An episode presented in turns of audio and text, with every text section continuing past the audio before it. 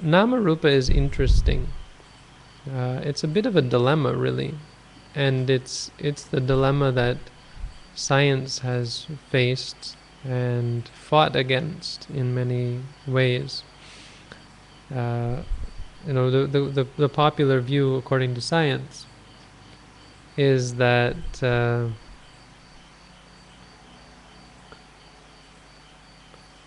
well, according to many scientists, is that there's only the material, right? And materialism has become quite popular, or has always been, I guess, quite popular among well, material scientists, people who study the the physical side of reality. So they want to be able to say that the the mental side of reality is an epiphenomenon. Uh, it's something that arises based on the physical, and is totally dependent on the physical, has no power to influence reality.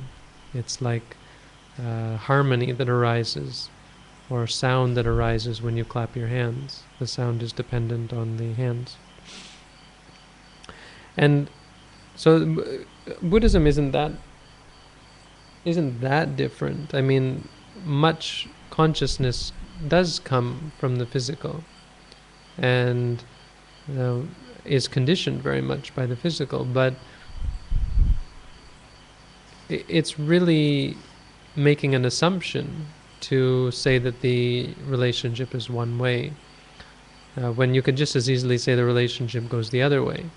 You could postulate and run experiments in the same way as people do in the material realm.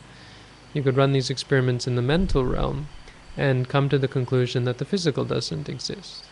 Uh, the physical is just an epiphenomenon that is conditioned by the mind. In in in other words, all that exists is it's like a dream, and this is kind of, I suppose, similar to solipsism, or although it's not really solipsistic, it's just um, you know a purely mental uh, reality that all is all is just mind, you know, and mind is the only thing that exists. Now, it's pretty clear that the Buddha didn't ascribe to either of these um, theories, and he didn't really ascribe ascribe to theories at all. This is why I don't particularly like to talk about such things because, or why I might be hesitant to talk about it because, you know, what what's to talk about? Nama rupa is something that you experience, and it's something that you come to in the very early stages of meditation. But why I think, on the other hand, it can be good to talk to it about people who are meditating is, is because when you just start out, you really don't know what it is that you're seeing. You look at it and you wonder, might it be this? Might it be that? And you get the idea of me and mine and self. So the idea of nama rupa, the Buddha didn't say one way or other whether nama comes from rupa, rupa comes from nama, or whether they both exist independently or so on. Uh, he likened them to two uh, two men, two people. One of them, I believe it was the Buddha or one of his disciples, I can't remember. Anyway, there's a simile of these two men, one who is crippled and one who is blind. And so the body is like this blind man who can't see but has good legs and can walk. And the mind is like a crippled uh, person who can see fine but can't walk.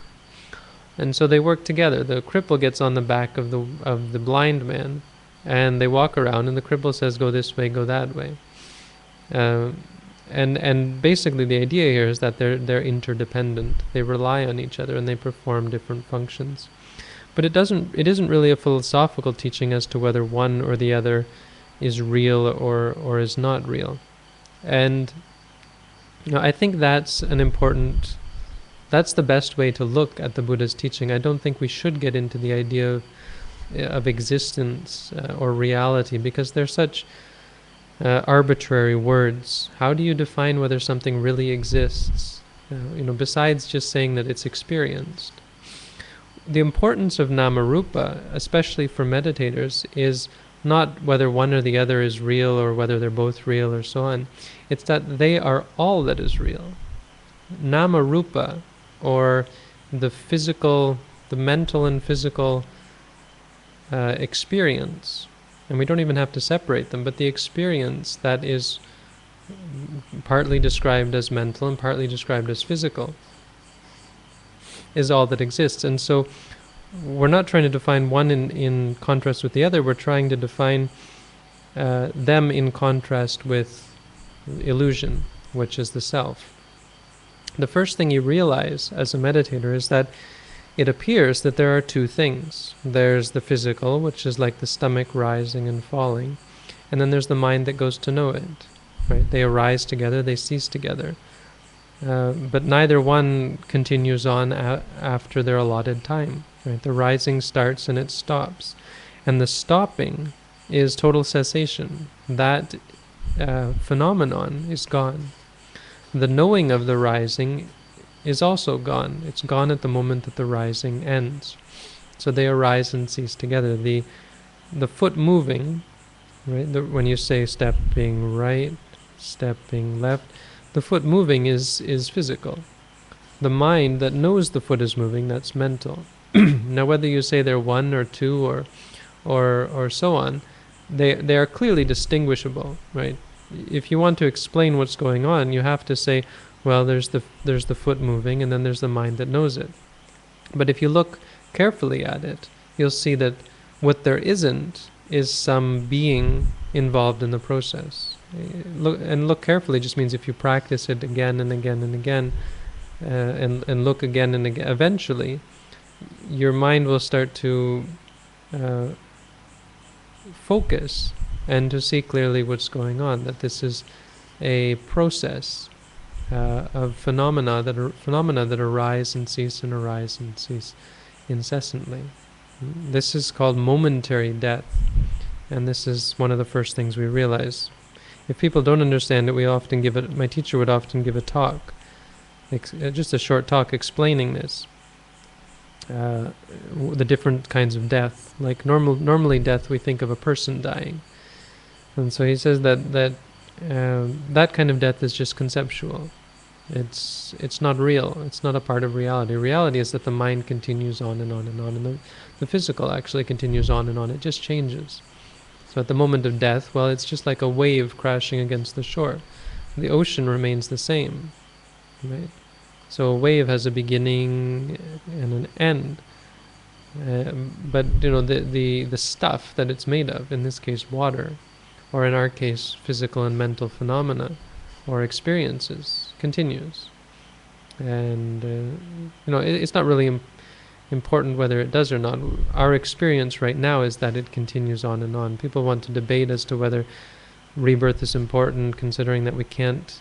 Um, we can't experience it. It's not really so important. Uh, if you wait long enough, eventually you'll experience it. But what we're experiencing now is what is real. The idea that we might die is also in the future. What is real is our death at every moment, our birth and death, birth and death, birth and death. And this cuts through the delusion of self, which is incredibly important. If you haven't heard, it, mo- many of you are aware of why it's so important, but if, if you haven't heard much about Buddhism, the reason why it's so important is, is this is really the true cause of our suffering. The fact that we attach to things, identify with them, think of them as me and mine, as I, and uh, therefore begin to judge them. But the reason why we say something is good is we think it's good for me. We want to get it for ourselves because we have the idea of a self that experiences pleasure and pain. When you start to see in this way, you realize that pleasure and pain arise and cease on their own, and there's really no experiencer there's the mind, but that mind arises and ceases with the pleasure and, and, and with the pain. And again, this this for, I think for many people will just sound like uh, an intellectual theory and go way over their head if you're not meditating. But my hope is that many of you are meditating, and therefore this should actually make some sense and relate in some way to what you're practicing. So that's um, a little bit about nama and rupa. If I, for those of you who don't know the, these words, nama, the definition of nama is that which knows an object.